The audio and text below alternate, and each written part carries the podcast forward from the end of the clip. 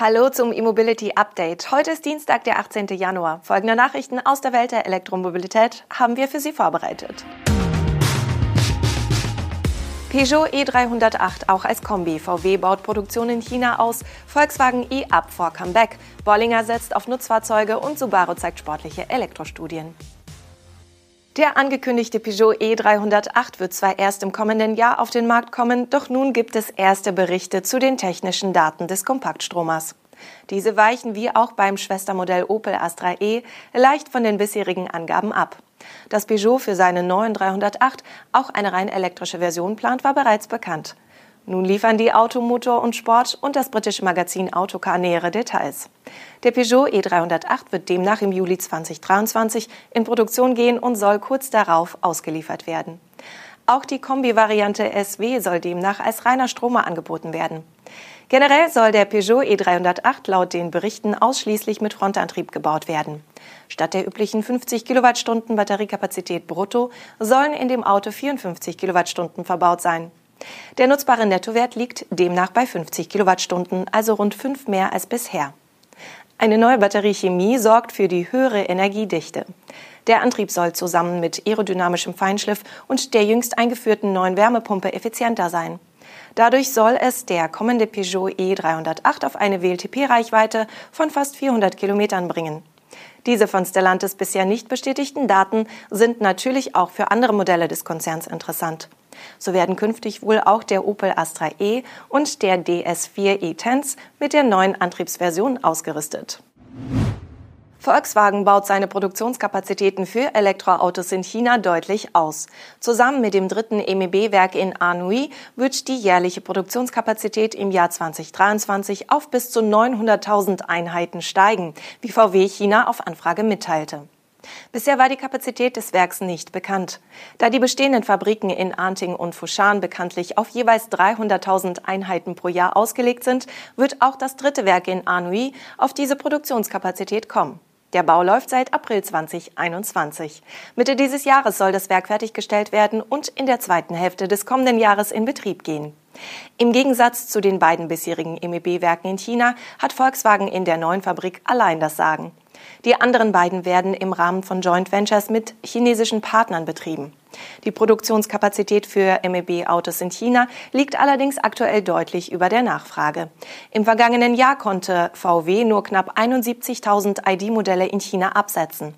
Allerdings muss dabei erwähnt werden, dass VW erst im Laufe des Jahres mit den Auslieferungen des ID4 und später des ID6 begonnen hat. Erst gegen Jahresende stiegen die Auslieferungen nach einem verhaltenen Start an. Wir bleiben bei Volkswagen. Der Kleinwagen e-Up steht offenbar vor einem Comeback. Laut einem Bericht soll der kleine Stromer bald wieder offiziell verfügbar sein. Wie die Elektroautovermietung Next Move unter Berufung auf ein internes Schreiben an Händler berichtet, soll der e-Up in Kürze in der Ausstattung Style Plus und mit einer WLTP-Reichweite von bis zu 258 Kilometern wieder bestellbar sein. Der Listenpreis soll bei ca. 26.500 Euro liegen. Nach Abzug des Umweltbonus würde der E-Up somit bei rund 17.000 Euro liegen.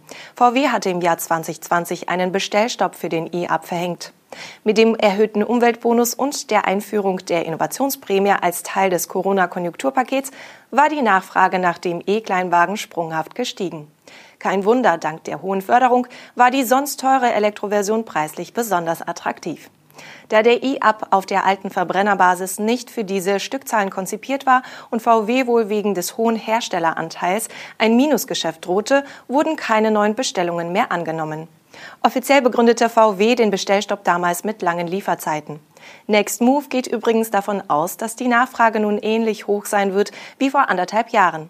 Erste Händler wie das Autohaus Warnke beginnen bereits damit, Listen mit Interessenten anzulegen, um diese möglichst schnell informieren zu können, sobald der Volkswagen e-Up wieder bestellbar ist. Das US-amerikanische Elektroauto-Startup Bollinger Motors hat die Entwicklung seiner ersten Modelle auf Eis gelegt. Stattdessen will das Unternehmen seinen Fokus auf Nutzfahrzeuge und Flotten legen. Das Unternehmen hat seit einigen Jahren an einem elektrischen Geländewagen namens B1 und der Pickup-Variante B2 gearbeitet. Zuletzt wurde es still um die beiden Stromer. Ursprünglich sollte die Auslieferung bereits 2021 beginnen. Zuletzt präsentierte Bollinger jedoch ein Elektrochassis für Drittkunden sowie Pläne für einen Transporter. Nach dem Strategiewechsel soll das nun vorerst der Kern des Geschäftsmodells werden. Wie Bollinger über soziale Medien betonte, sei die Entwicklung der Endkundenmodelle nur pausiert und nicht gestoppt.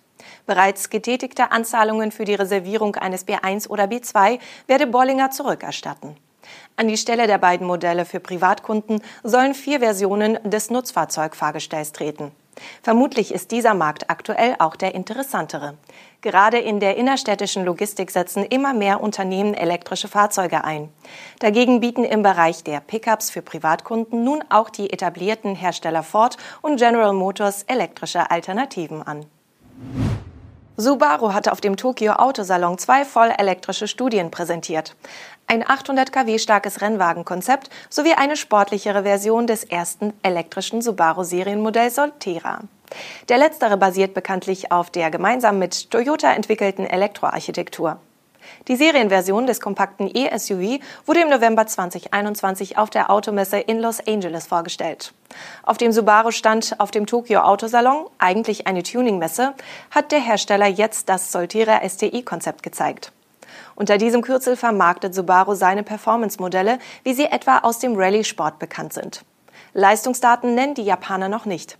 Ein neuer Dachspoiler, rote Akzente am Unterboden und weitere Anbauteile sollen aber die sportliche Fahrdynamik darstellen. Während eine Serienversion des Solterra STI möglich erscheint, ist das bei der zweiten Studie deutlich unwahrscheinlicher. Der flache E-Rennwagen, der mit vier Motoren von Yamaha insgesamt 800 kW leistet, wurde laut Subaru ins Leben gerufen, um Erfahrungen mit neuen Technologien aus der Welt des Motorsports für das klimaneutrale Zeitalter zu sammeln. Vielleicht sehen wir den Flitzer ja bald mal auf dem Nürnbergring. Das war das E-Mobility Update am heutigen Dienstag. Wir danken fürs Zuschauen und Zuhören und sind morgen wieder mit den News und Highlights der Elektromobilität für Sie auf Sendung.